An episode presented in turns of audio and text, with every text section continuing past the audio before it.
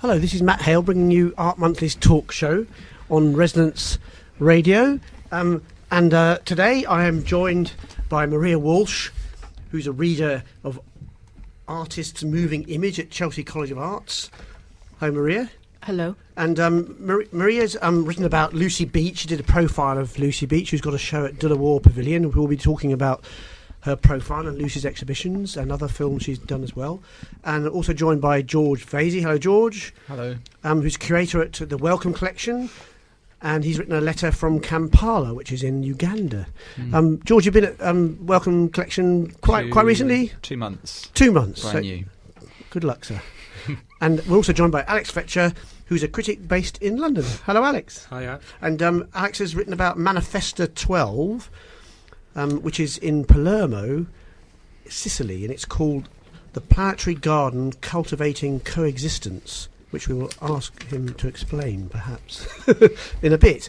Um, I haven't actually discussed with you guys which one we're going to start with first, but I think perhaps we'll go with um, Uganda, George. Okay. Is that all right? That's fine, yeah. Um, uh, my first question was going to be just just to get the ball rolling. Really, not that um, I want to ask loads of questions, but you went to Kampala, but obviously, Mm. I was my first is wh- why or how did that happen? And I know there's a link, I think, with Mm. Newcastle University. Is that how you went there? It is, yeah. I um, was doing a curatorial fellowship at Newcastle University last, well, up until about three months ago. Um, and I was invited um, through Newcastle University to go over to Kampala to do a series of workshops with an arts organisation there called 32 Degrees East.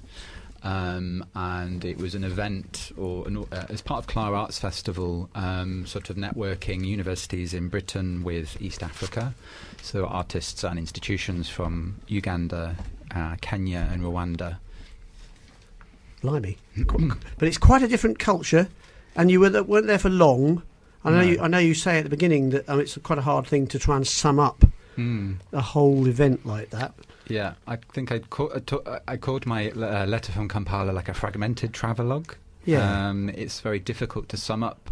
Um, you know, I'd never been to Africa before. It was completely different. Um, I was in Kampala for about five days, three days of which I was kind of um, either uh, leading workshops or in other people's workshops, and then we travelled around Uganda to various places. Um, Oh, really? Uh, You got outside as well? Crikey. yeah, all over actually. Um, so we got a sense of the kind of um, the context of um, what was happening um, within the cities and also in rural contexts as well. Um, yeah, so it was very different from anything else I'd encountered. But funnily enough, the conversations I'm having with artists was the same conversation I had with artists everywhere. Um, you know, artists complaining about a lack of time, money, space to make work, um, and the kind of role of institutions in being able to support that. Um, what's their um, situation in terms of knowing about what artists are doing, say in London or or other capital cities in the in what I would suppose be called the West? The West. Do they do they have great internet there and they can search it and use it and discover things? I mean, there's internet, but it's not widespread. Um, you know, there's about 10% of the country has internet. It's not wi- Wi-Fi is difficult to access. I mean, 32 Degrees East, which is the organisation I was working with, I would describe them as being a bit like Wysing Art Centre. Um, that they host residencies. Um, they also have a library, an incredible library. So, like, they have art magazines there, um, and there's a kind of acknowledgement and understanding of what's happening. But I think one of the great difficulties of being an artist in Uganda is the inability to travel for a variety of reasons. It's really difficult to get a visa. You know, a number of people were saying it's so easy for you to get a visa to come to Uganda, but I can't get access to the UK. But also, you know, you're talking What about the UK won't give them a visa. it's really difficult to get a visa. Really? Yeah, like people that have been offered opportunities um, to Yeah. do performances or exhibitions. So, um, and also you're dealing with, um, you know, the the, um, the average wage in Uganda is like two hundred dollars a month, which is um, you know a comfortable life in Uganda, but that doesn't travel very far. So there's a couple of artists, like professors that are attached to the university, Makerere University, getting international commissions, and an international commission with a fee can, enables them to travel and can keep them going for a few years. But um, it's relatively isolated. Although, having said that, 32 Degrees East are part of the Triangle Network, Right. that Gasworks are part of, and they're very connected internationally. Um, and it was run by Teesa Bahana, who'd um, worked in America and Europe. Um, so yeah, they were kind of. I, I met a lot of people that had kind of were either um, from the UK that were moving back. Maybe their parents were from Uganda and kind of um, had decided to go back and practice in Uganda. So You met a poet, didn't you? Um, yeah. I'm not sure if I can say her name right, but Uh, Ife, Ife- Ife, Ife yeah, she- so she, her- moved she- back to Kampala maybe five years ago. Hmm. Um, was born and brought up in in London, um, and whose parents were Ugandan. So um, there was a you know there was a, there was a strong pride in um, kind of energizing and claiming uh, Ugandan heritage and like speaking Swahili. Um, so there was a very strong like poetry uh, scene there and spoken word. Um, you know, one of the things of me being there was to kind of translate some of that spoken word into writing and, and textually. And a lot of artists I met were really resistant to that, but were incredibly articulate, like when they were speaking. I- um, and they spoke English. Yeah, spoke speak English, and that's the kind of leftover from you know the British um, colonialism. Yeah. I mean, it only became independent in Because the history 60s. that I, that I know very little of it Mm. was that Idi Amin was a kind of dictator that kind of took over in early 70s Yeah. and banished all Asians, for instance, and did, yeah, they came here. But yeah, then eventually he was kicked out and left. yeah. and I it's a- suppose they're coming back from all that. they are, yeah, And have been ever since, though, really. Yeah, it's a country that's changing rapidly. Um, for very, you know, it has a lot of um, increased tourism. A lot of China, China's buying out lots of Uganda. It's mineral rich. Um, they've taken out huge loans with the IMF, so it's a country that's undergoing huge structural changes. Whereas essentially, a lot of people, pretty much everybody I met, was really eager for change, political change, because they have an autocratic president. It's just not it's essentially a dictatorship. You know, it's um, there's a there's a, a guy called Bobby Wine who's a, a young who was a hip hop star. Yeah, I saw him on the news, actually. He was on quite recently when they had an election, and he was, wasn't that right? And he was. Yeah, he, he- he didn't win it, but didn't he. win. He did very well, and, Yeah. uh, and because he did very well, he's garnering a huge amount of support within. I mean, it's a very young country as well. Like about eighty percent are under thirty, um, and all they've known is um, the current president Mus- Museveni.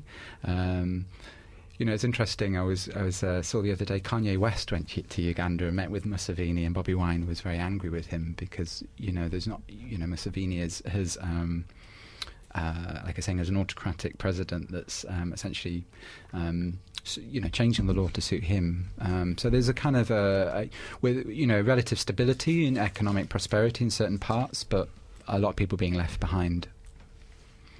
You do say at one point um, with the artist, there's a deep sense amongst them that it that art has the ability to empower and enable communities. So it's, Yeah. it's, I'm quite interested in you know how because the feeling I got from reading your piece was that the Mm. artists were really working for themselves a Mm. lot, or or and not and not.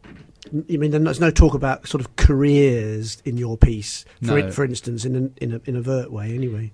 Well, yeah, a lot of people I met were making money, but not necessarily from their work. So they were kind of doing lots of things to survive. And um, I guess the work that I was encountering was split into two camps. One which was very formalist, engaging with kind of um, kind of symbolism, um, with kind of other expressionistic or modernist forms, so painting and sculpture, and then um, kind of work that felt very socially engaged um, and people understanding. There was a lot of talk about moving away, um, understanding. Uh, set, setting up a kind of intellectual inquiry, and um, so a lot of people I was meeting were um, trying to set up um, kind of an art centre. There was one gentleman that I met wanted to start his own museum dedicated to football, um, and kind of bringing an intellectual kind of um, or cultural capital to the country beyond kind of the ag- agricultural economy, which was Which is what it predom- predominantly is. yeah, on an independent basis. So it's not commer- commercially farmed, really. It's just mainly independent agricultural businesses.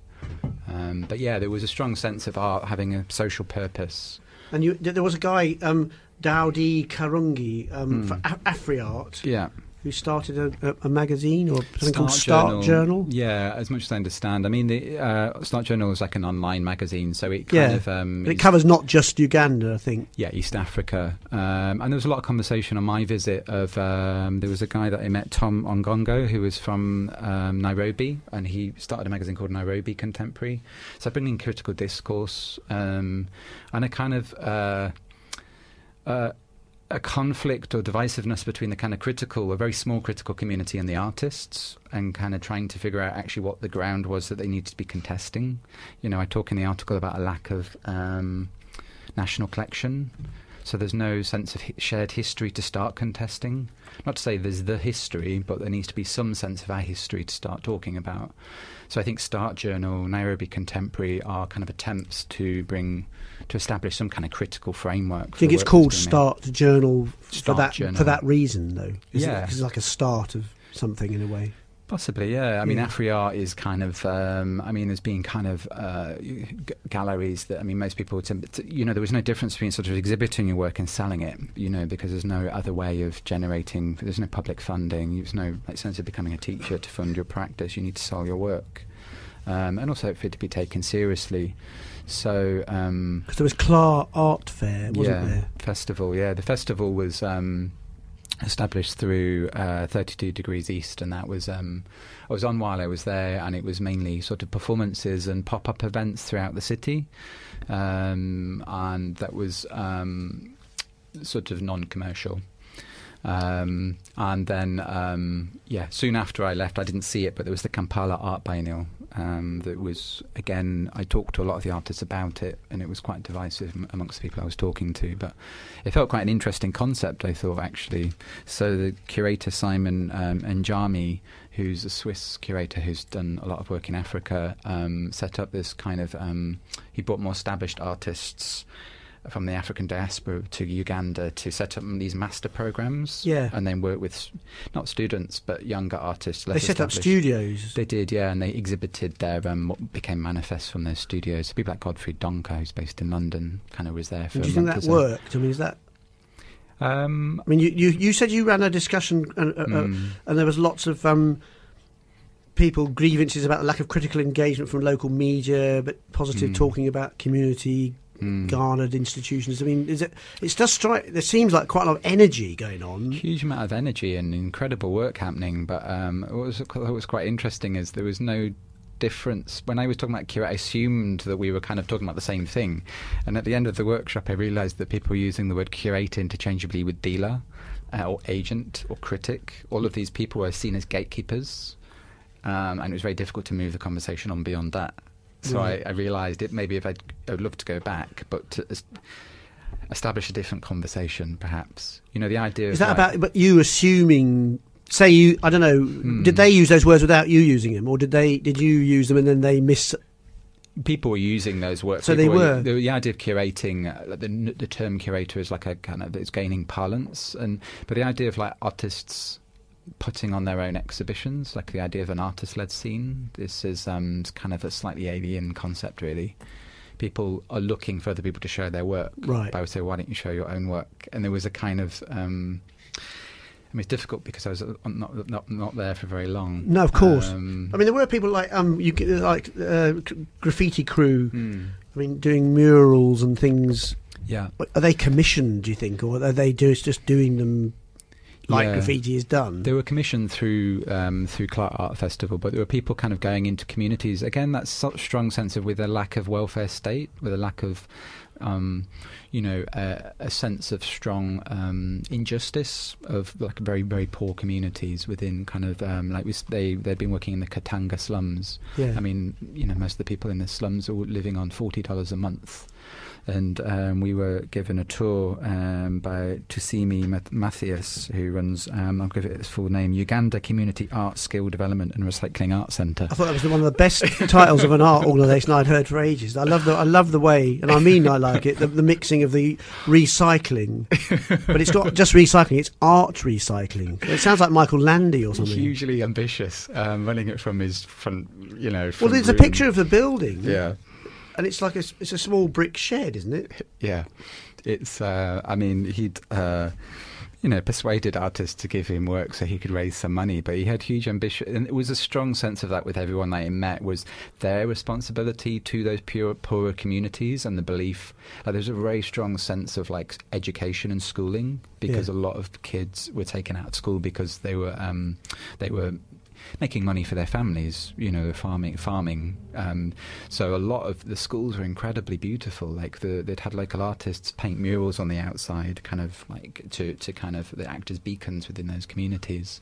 So I think that art and the graffiti crew were probably a similar example. When I talk about in this article that they were working with people to give voice to to kind of stories that um, weren't being heard. You know, there's a lot of the villages have maybe one TV. But this is the artists doing it themselves. That's what's interesting to me is it's not like like here. I mean, we Mm. often talk at Art Monthly about the Arts Council because Mm. they fund us, but also because they're obviously a powerful organisation. But Yeah. they're very. It's kind of like sometimes you feel as if the, it, what people should be doing and thinking and the way they should be dealing with the community is Mm. top down instruction almost. Mm. Whereas here, I get the feeling it's the artists because there's none of that. Yeah. They're having to invent their own priorities in a way. Yeah. Is that what?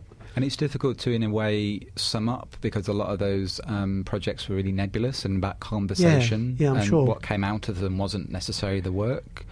Um, you know, a lot of the things that came out of the KLA ART Festival were like workshops and conversations. A yeah. So they're my- they've gone. They're ephemeral in, yeah, in yeah. that way. So they were kind of uh, that felt incredibly exciting to me. Yeah. To to how you start to generate uh, a sense of an art scene, but how you communicate the value of that art scene to other communities, um, and how they start to reclaim their own identities and um, the, the the skills that they possess. Does Yeah. that does that in any way relate to Newcastle University's relationship? I mean, that is that are they seen as? A, Mm. Do you see them as another community? I.e., that that they are. I mean, your work connecting with them Mm. back and forth is that possibly a a learning thing for us, as it for a University of Newcastle to learn from them and backwards and forwards. Well, I learnt loads. Yeah, exactly. You know, I learnt a huge amount. I tried. It was very difficult to go to a place that you don't know very well with um, a context you don't know. I mean, when I did, I did a talk about what I doing shows when I started curating, doing shows in my front room.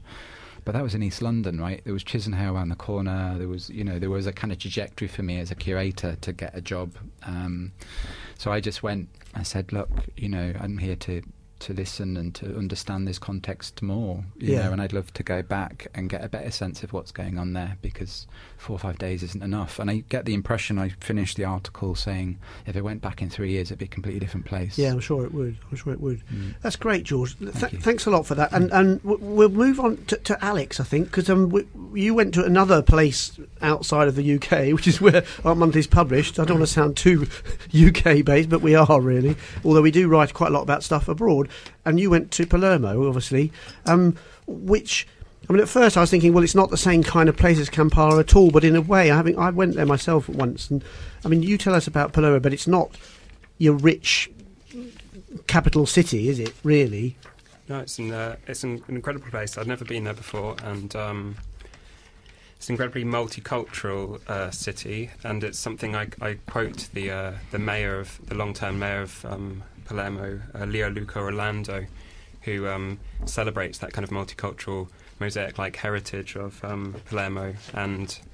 He, he constantly he, he, his refrain is that it's not a European city; it's a Middle Eastern city in Europe, and uh, I think that describes quite well the um, the uh, dynamics of the city, its architecture, its food, its markets, uh, mix, its mixture of kind of African migrant communities, um, yeah, and local local Itali- local Sicilian communities. I mean, its history is incredibly yeah, wrapped up with. everybody was there. The Greeks were there. The, the Yeah. Normans were there. The Arabs were there. I know. I didn't realise that Patricia Bickers, the editor of Art Monthly, was talking to me a little bit about it, and I didn't even know. I've been there. I didn't know the Normans had been there. And they built built lots of churches, apparently.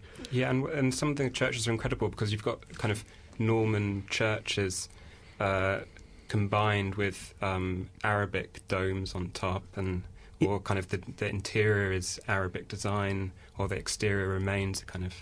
I- wasn't sure, but when I went, I thought that they'd someone had taken over, like either one, the church had been taken over by Muslims or vice versa. I got a bit mixed up, and it, it is a very um, mixed place. I mean, aesthetically, effectively, when you're there now, isn't it? But, but this, but you went to Manifesta 12, which is something which I think started in '96, the first one.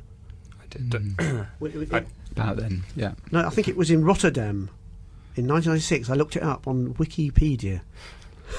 but th- this, but th- did the mayor? Do you know, do you, is, what's the link between the mayor? Is there any connection between the mayor? Is he is he invited the people from Manifesta? What, do you know why it was No, I'm not chosen? sure. Was there I any didn't sort look of? into that? No, I was I would- wondering what the why it ended up there. I think he Particularly, was speaking at one of the events. I mean, I mean he, they seemed very involved with uh, the local community, and they must have been in dialogue with the mayor, but I'm not sure. yeah. And and the, the title, the planetary garden, cultivating coexistence. Did you work out what they what you thought they meant by that? It's quite Uh, quite well, complicated. it kind of come. It came. I think it's a quote from a 19th century botanist or some, some something like someone like that, and uh, they play a lot on these uh, on these themes of um, botany and horticulture. And a bit, uh, one of the main venues there is the botanical gardens in uh, in Palermo, and um, so they so it, it's a kind of um, they use botany as a metaphor for lots of different things, but they also use it as a kind of metonym of the way uh, history and migration has impacted the island. So, for instance, all the, the kind of the vegetation, the food, and the tree, especially these um, trees uh, that you see in Sicily, uh, which have come from you know foreign places. So they're like imported plants yeah, that have the- been brought there years ago. The botanical gardens uh, it is an uh, is a place where you see um, uh, basically kind of natural history, the way nat- the way hi- the way nature is shaped by human history, and uh, I didn't quote it. Uh, I, I quote uh, Jason W. Moore, who um, whose book um, "Capitalism and the Web of Life," um, published by Verso, uh, is very good on this kind of intertwinement of uh, nature and society, and he kind of argues that uh, could, it's impossible to think of nature outside of uh, industrial society and commerce. And uh, so, for instance, a quote that I didn't include was uh, this this nice quote for, by Marx and Engels in the German Ideology, where they say um, that Europeans only came to knew, know that something like the sensuous certainty of the cherry tree. They give the example of the, na- the nature of the cherry tree through commerce and industry, and you get that you get that through the botanical gardens, where um, a lot of the vegetation there is is the product of a colonial history that was importing, uh, you know, discoveries from from the, the colonial lands they discovered and bringing them back in Yeah. order in order for you know for commerce. And, and an artist did actually use trees um, in a in a work. U- Yeah. Uriel, Ur- Uriel. Uriel Orlow, uh, yeah, tell us about that uh, piece work of work. called uh, Wishing Trees, which was um, commissioned for Manifesta, and it, um, Where, where was what was it in? Where where was it exhibited? Uh, that work was exhibited in the Palazzo Butera. So uh, a lot of the other venues were either um, palaces or churches or crypts uh, and other really in- incredibly interesting places. And so that one is in the Palazzo Butera, and uh, he used um, a kind of the tree as the as as a symbolic figure to kind of uh, trace different uh, histories of the island. So the first tree he uses is um, the legend of a c- cypress tree, um, which apparently grew out of the staff of San Benedetto, who's the freed son of African slaves and the first saint of uh, the Catholic Church, the first black saint. of the Yeah, that was that was very interesting. Uh, yeah, and and which connected to uh, these his contemporary um, films about African migrant cooks, because uh, Benedetto was uh, also uh, joined the Franciscan community as their cook and leader. Yeah, that was a fantastic com- thing to, thing, wasn't it? The fact that he cooked the food, but he was the leader. I love that. But Yeah, the but Fra- you're the saying that Franciscans are, right?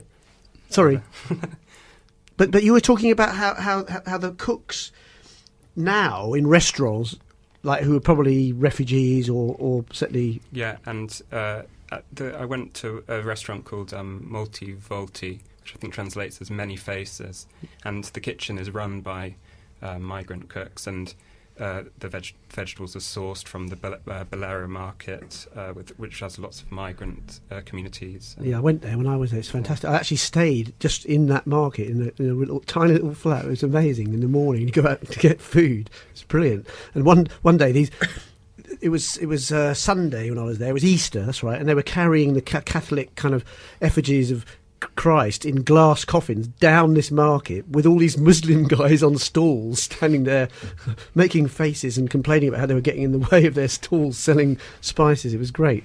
But sorry, I, I, I digress. How did, what I'm interested in is how did or, Oriel put this together as a video? So because I So since I can see ex- trees, I can see cooks, but how does he? How's the Yeah, work? It's an expanded installation where, I mean, the links were quite tenuous. The tree, the tree was doing a lot of a lot of the work, linking them together, but it worked nicely. Like a lot of the works at Manifesta, which I thought were successful, were engaging with the history of the city in very kind of simple ways. You know, you could see that there was amount of research that went into it, but not and that you- overstating it too no, much. and then and that you as a visitor, I thought, uh, learnt about the city, but approached it and approached it in different ways. And um, I don't know how locals. I, I spoke to one local, kind of thought, you know.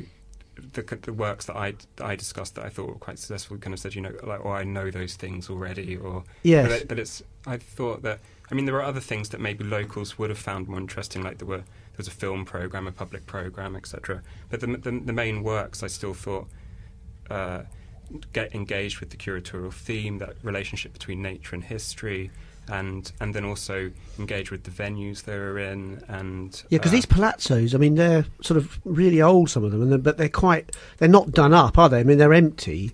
And Yeah, in part, in part restoration, some of them aren't they? With cr- Yeah. one, one, one's got a crane going right through it, for, like a modern crane standing right in the middle of it, or something, isn't it? Yeah, no, they're incredible, and they're, they're places that you probably wouldn't have been able to enter if Manifesta wasn't on. So, it, it- yeah, it really opened up the city in that way. I think uh, to see to see those spaces, Yeah, I certainly didn't when I went. You couldn't get in them.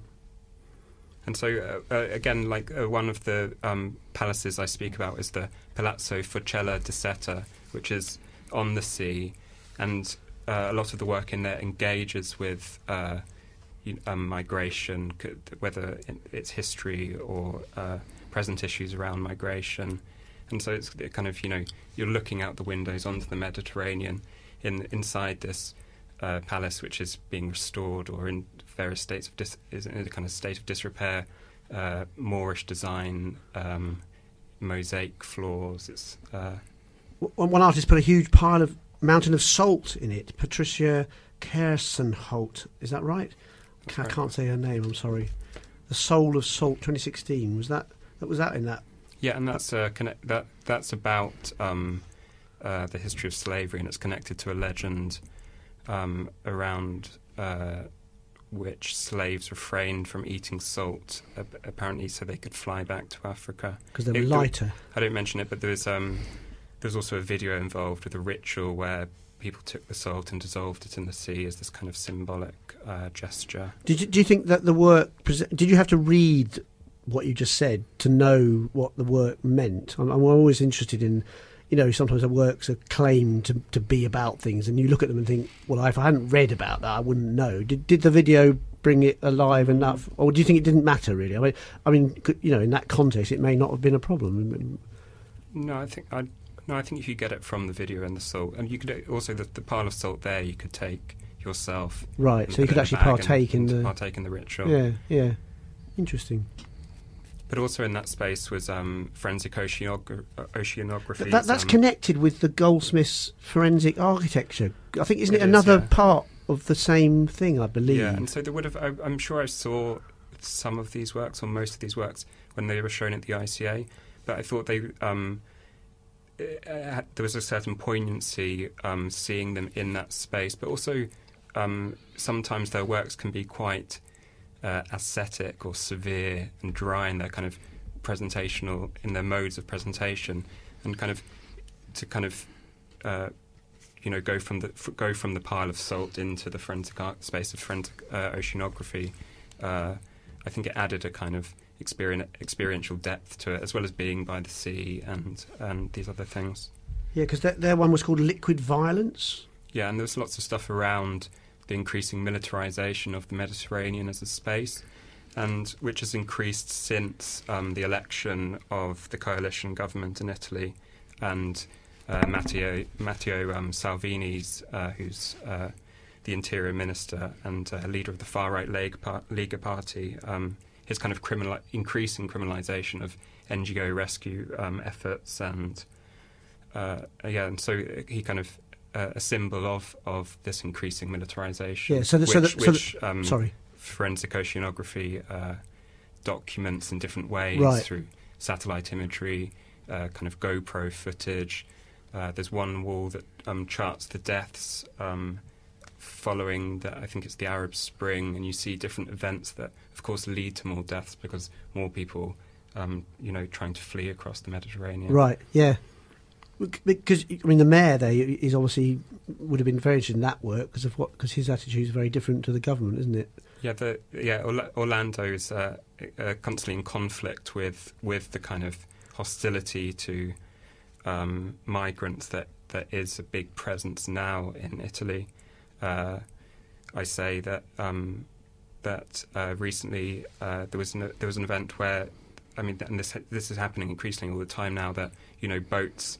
Uh, are left in the middle of the sea because no one will have no one will allow them to dock and uh, people like uh, Leoluca Orlando um, in, in this event, you know, uh, says that they can dock there, even though he's being ordered by Salvini. Yeah. Yeah. And he's uh, putting not himself, himself at risk, isn't he? Actually, Yeah. because they could could arrest him for breaking Yeah, the there law. have been uh, mayors uh, arrested um, Yeah. for doing things like that. There's also something about um, a U.S. military. Um, Yeah, there were two two works uh, on this. Uh, it's, uh, I mean, the acronym is MUOS. It's the Mobile User Objective System, and it's installed in um, southeastern Sicily. Um, again, it's got a kind of connection to nature because it's installed in in this incredible um, cork forest, and it's installed by the U.S. military in 2009, and it's a it's a, a hub basically for their for especially important for their um, um, conduct conducting drone warfare. And there were two works about this. One by uh, the American documentary filmmaker Laura Poitras, and she um, she produced this kind of immersive video installation um, where she had worked with um, other other filmmakers. And there's there's lots of kind of drone footage of these big satellites in the forest. So she's kind of using the tools, uh, you know, to to represent uh, you know what they're also being used. did she use aerial video, or was she? Yeah, you kind of have these shots of drones coming out of the forest and these Yeah. big, huge white sat- uh, satellites. And then the other work is um, Tania Bruguera's uh, mixed media installation called Article 11, which is, I think, an article about. Uh, it's, an, it's about the Italian cons- constitution against uh, wars of aggression, and so it's obviously in conflict to have this uh, base uh, in Sicily. But it's also, I mean, it's also in conflict with uh, human health. It's been known to kind of cause spikes in cancer and also interrupts mobile phone signals and various things. Really That's what I read.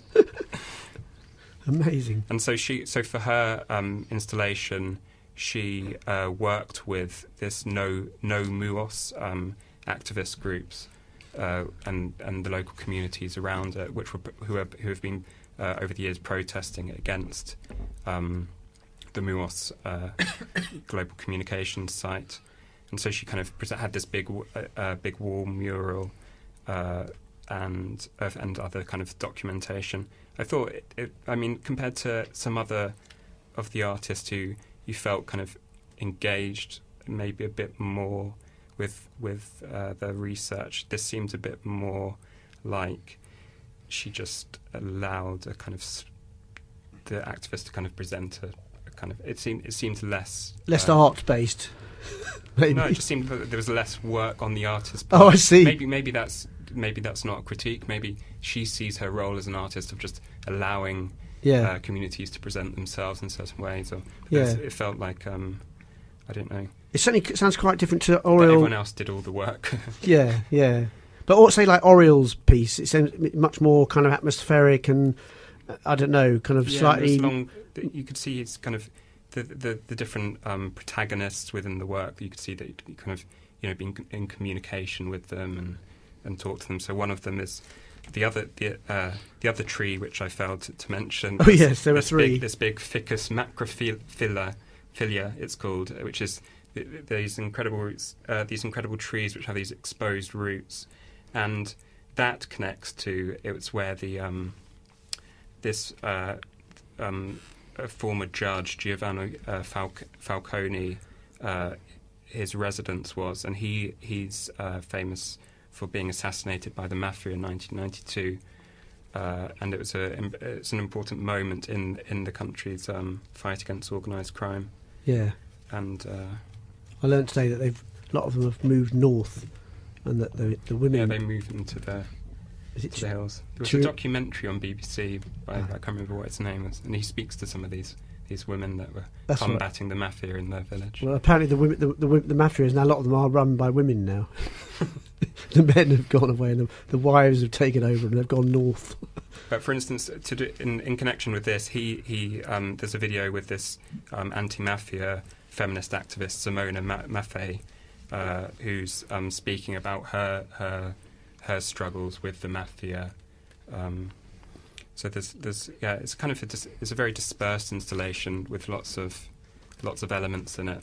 Yeah, But even then, I just felt like there was there was so much there that was kind of I don't know, pulling you back to the history of the city, where you were, um, the different different the way different social mo- mo- movements intersect with each other. very valuable, really. I mean, uh, as a tourist, when I went, I mean, I didn't learn about much of this at all. didn't all think about it either, to be frank.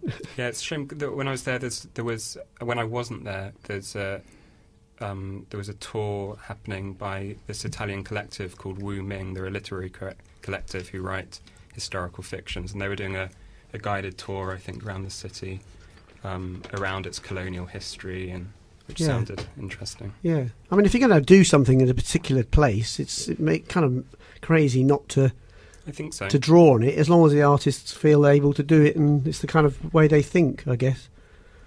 Talking of the way artists think, Marissa, um, c- can we can we can we look at Lucy Beech uh, and your profile now? Because we, we're doing well for time. I think I'm pacing things all right. Thank you so much um, for that, guys. And um, th- this is this is a profile, but you do start off talking about um, a particular piece of work, don't you? But but Lucy's um, an artist who lives in Berlin, I think, but born in Hull. Well, that's what the byline says. I believe it's true in that case. I didn't write the byline. Well, so it's written probably by one of our editors. It's got to be true. Uh, yeah, it must be. Otherwise, um, otherwise there would be complaints. I know she lives in Berlin anyway. Yeah, yeah. Um, w- well, I suppose the profile was commissioned to coincide with um, the new uh, her new film, Reproductive Exile, which is um, currently on show at the De La Warr Pavilion. I think until the second of December. Um, after which it moves to uh, Tramway in Glasgow, uh, probably, I suppose, in early 2019. It was co- commissioned by them, wasn't it? Del- Yeah, De La Warr, Tramway, and someone else called something else called Lafayette. Lafayette Galleries. Well, uh, Paris. Uh, I think it's there's a special branch of the galleries, something like Lafayette editions or anticipations or some word like that. But yeah, so it, it initially showed there. They had it first. Right. So it's actually touring in the uh, order of the. Uh, It's funny, really, because it's a film, so it could be on all of them at the same time. well, Or am I wrong? Is it an installation? well, it is an insta- yes, it is an installation actually. Okay, okay, I'm wrong. Um, it is a film, but it's also an installation in the sense that, well, there's two things. I mean, one, I suppose, technically, I suppose it could be on at a, all at the same time. However, I suppose why they, you know, might not have it on at the same time is given the way uh, we've just heard about how you know how people travel to see things. It's like um, if it was on all at the same time, well, that would kind of that could actually reduce the audience because people might actually all go up to whatever to tramway. Uh, whereas if it's staggered in these different places, well, then it creates more. It's just a different to the way the cinema works, for instance. Yeah, sometimes I'm always very, interested, I'm very interested in the way galleries now do Mm. show quite a lot of what could be shown in cinemas, yeah, in my opinion. yeah. And it's quite interesting how it's treated almost auristically or something. I mean, uh, well, do you know what I mean? It's almost like like an object. It's funny. Yeah, well, I mean, some uh, cin- some work in cinemas not done by artists would also uh, be staggered in this way. Oh, would it actually in, the, in cinemas? They'd sorry. In they some some okay, some okay. films, I mean, for instance, I mean, I went to a film at the week on Sunday. Uh, that was yesterday. it seems like quite some time ago, but um, and I mean, it was on at the BFI. Yeah, and it would only be on at the BFI probably if, if it- it's, an unusual film but it's or not true, on. but it's and it's on, but it's going now. Then it's going to, um, uh, I think, Glasgow. Okay, and I'm then- definitely wrong then, aren't I? So occasionally, th- I think th- certainly the auratic. I mean, there are auratic films, cinema films, Yes. art house films, or Yeah. independent cinema. I suppose I'm interested in this blur that's going on. I feel it's, Yeah. it's just a feeling I get that there's a kind of because of technology being a lot more accessible to artists and and then making films more and especially and even more narrative films. I would say I'll throw that in as, Yeah. an, as an extra. It's kind of like it's becoming a blur for me between cinema and TV and galleries, and it's quite interesting. And in galleries, quite often, it's the most uncomfortable experience for looking at these things. There's, there's some there's no seats. There's Yeah, or how long hard it's on for. it's like, Yeah. you know what I mean? It's like anyway. That's me. I'm gone. Well, I suppose. I mean, I'm. My preference is to watch something, uh, obviously, uh, in comfort. You know. Yeah, and as uh, the as the artist wants it seen as well. I as the artist wants it seen. And I think, well, there's a couple of things to say. I mean, uh, the general thing is, um, well, uh, the not general thing would be going back to it. It's an installation in the sense that I mean, I don't really think it sort of works as an installation, but it is an installation in the sense that I didn't write about this in the profile because I wasn't reviewing the show. Yeah, But the installation part of it, which you could say is a might be a uh, well, I don't see why it should be considered a slim premise for an installation because many artists do this anyway. Well, and it could be just slim across the board, or that's just how they're thinking about it. But funnily enough, the actual installation is called hyperstimulation. And that includes the poster on the outside, uh, uh, at the, uh, which, Which is a specially I designed saw that. poster Yeah, I saw sort that. of alluding to cinema, Yeah, but did, it's not did. in a cinema. And the commissioned essay by Naomi. Um, sorry, I can't help you there. Naomi, is that- it'll come to me. Um, I didn't read that when I was there. Annie Takers. She's Naomi- having an exhibition at Matt's Naomi Gallery at the weekend. Yes, thank you. Well done, George. Say Yeah. it again. Naomi Pearce. Thank you. Mm. Who, who's having an exhibition at the weekend? So really, you at were supposed to read that as well when you were there. Well, you don't. I mean, I have picked to. it up, you don't but I have didn't to. read it. You don't have. But it, it's. I suppose they saw it that you know. Yeah, yeah, no, I hear what you're saying. because it was that was specially commissioned. They kind of saw and it. I sup- you know it was long and thin and pink, so it wasn't your usual like just No, no, you know your no. white uh, flyer. Tell so us tell us- In fact, similar to, uh, for instance, the BFI, where Hmm. you know. There's always a specially produced, you know, it's a kind of a whole ritual, a whole Yeah. picking it up, Yeah. reading it, taking it away, reading it at your leisure, Hmm. all of that kind of thing. But it's obviously a film that, that sort of requires some, well, can take can take someone writing about it as it, and giving you information. Whereas some Yes. films you don't need it. Tell us about the film. Come on, it's called Reproductive Exile 2018. Y- Yes. Um, well, can I just say though, I do think, and, and then I'll lead, that this particular film, Reproductive Exile, to my mind, is more in the kind of cinematic. Uh, let's say, I think there, even though things are on one level, perhaps I wouldn't say blurred, but there are, you know, boundaries being crossed. One, there are still genres that, you know, don't make kind of uh, separate categorizations, but I would say that this film is more cinematic than previous work. Like me, me and mine hers. by me and mine by her, for instance, which I saw a, a, a bit of. Is that's not so Well, it, it, it's a bit. I think she's been moving towards. right. so it's a gradual change. So you think her work has gradually drifted across that way over? I think so. I've kind of written my profile in reverse order. Yeah. So that we get to, uh, I've, I've just, it's, uh, uh, it goes from 2000, and, well, it goes from 2018 to 2013. And the 2013 piece, Cannibals, which was in the Bloomberg Contemporaries in 2014, I saw it at the ICA then. Um, that was much more in the kind of uh, sort of video, uh, docudrama, fictional. yeah, slightly mode. more wobbly camera, not not, Uh, not so clearly actors or something. Maybe. Um, well, it's always there's always um, uh, people are actors, but there there are always sort of doubts as to what is real and what is fictional. Uh, there's always an element of staging, I guess, more in the kind of cinematography and, as you say, the way the camera is used as well. Uh, Reproductive Exile um, seemed to me to be very uh, cinematic. The cinematography is amazing. Um, particularly, I write a lot about. I mean I think there's a lot of what I would call associative editing, in, um, and the film works on two levels. On one level, the associative editing is much more on the kind of um, um, creating uh, visceral uh, continuity, and and you can just allow yourself to flow with that. You know, yellow appears in the different kind of compartments, let's say, of the film, and that's quite many times during the film. I mean, I don't want. I'm not going to spoil it for people, but it's quite. There are moments that are very visceral, uh, bodily. It is a film about the body, but not in, but in a very kind of. Um, objectified uh, kind of body. So, on the one level, it's very visceral. On another level, and I think this is what you were maybe hinting at, there's a lot of research here. Mm. There's a lot of reading to be done. And in fact, sometimes I think. Um,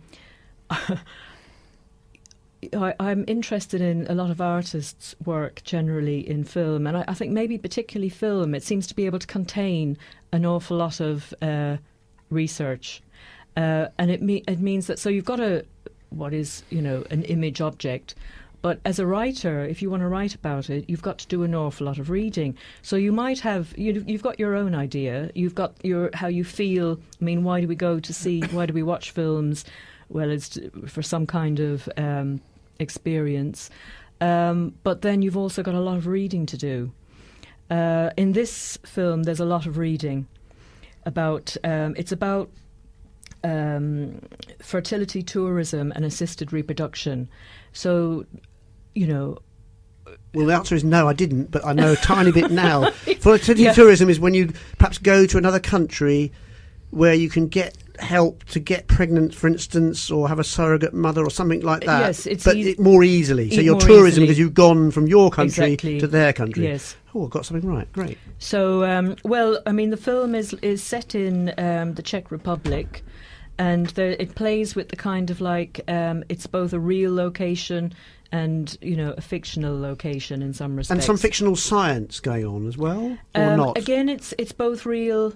It is it's real and fictional in the sense that the there is this um, um, Eve is the fictional um, digital microchip in the film in Lucy Beech's film, but that's based on this real um, research and development technology at um, Northwestern University called Evatar th- which is a, a miniaturized 3D representation of the female reproductive tract and liver on a microchip platform. See, I, when I read that's just what it is. because I, when I read your review, I really didn't know if that was fiction Mm. or not. Well, the And you don't know when you watch the film really whether something is a prop or actually something that exists that she's just using. Yeah, Do you know what I mean? Eve in the film is a fiction in the sense that the it's based on the one at uh, on this uh, research at Northwestern University, but um, the image in the film is very is a, it's a different it's a fanciful recon- uh, construction of that kind of research and development technology, which is real. So it's all it, there's always slip, slippage between the fictional And is that something she does in other films? I mean, just because of time, Yeah. can, can you mention Me and Mine was was the film again, w- which is something to do with um, a cooperative Good Funeral Awards Oh, yes. Mhm. event. Um, I mean, she chooses quite curious thing, but there's always women. Yeah, it's, I That, think that's quite key, isn't it? it's really interesting that uh, In it's the film, always I mean. women, and that she Or about women, or It's- contains women in the film. yeah, that's what and I it, and it's about women, i- i- you know, women's um, collectives in some ways, not in the way we might think of collectives, but groups, and how they might be operating in sort of niche areas within um, capitalism. Yeah, that that was interesting because obviously when you think of reproduction, you don't first of all think of capitalism. I mean, I can I see the connections. no, that's well, that's interesting. But she, she, you do think of it because it Mm. seems to be like someone's in the in the film, which I just asked you to stop talking about, which is wrong of me. But Mm. in reproductive exercise, it's like they're going to try and buy treatment or they're being sold treatment. Mm. It is a selling situation. Mm. It feels like it. Well, yes, I mean it's uh, you know the body uh, has you know is already entered into a commodity system. and with funeral, with it's even- funerals, it's like the perfect funeral is being, or a holistic funeral, or it's again, it's a kind of research your the funeral you want. Is is that Well, in the fi- the film, I think is more about uh, kind of emotional labour, um, in the sense that, and I mean, I guess what underlie what underpins a lot of all of the films in some way, it's it's in reproductive exile as well, but less so, is that um, this idea. There's always some scene which addresses the idea that uh, women are deemed to be, you know, natural carers, and um, in her films, that's shown to be something that is, you know, it's a quality, an attribute that is uh, being being, being exploited? Uh, not just being exploited, but also um, being um, uh, one can use for one's own benefit. So it's not just so it, there's a kind of a dialectic between being exploited and exploiting a system that already situates you in a particular way as a sort of natural carer. So in the film Me and Mine, there's in a lot of films there's a kind of like a playoff between sort of two uh, female protagonists, one of whom the main one uh, Vivian, she represents the kind of more like um, old school type of funeral care, which is, uh, you know, solemn, uh, ritualistic um, pomp and uh, dressing in black and white, all of this, very formal.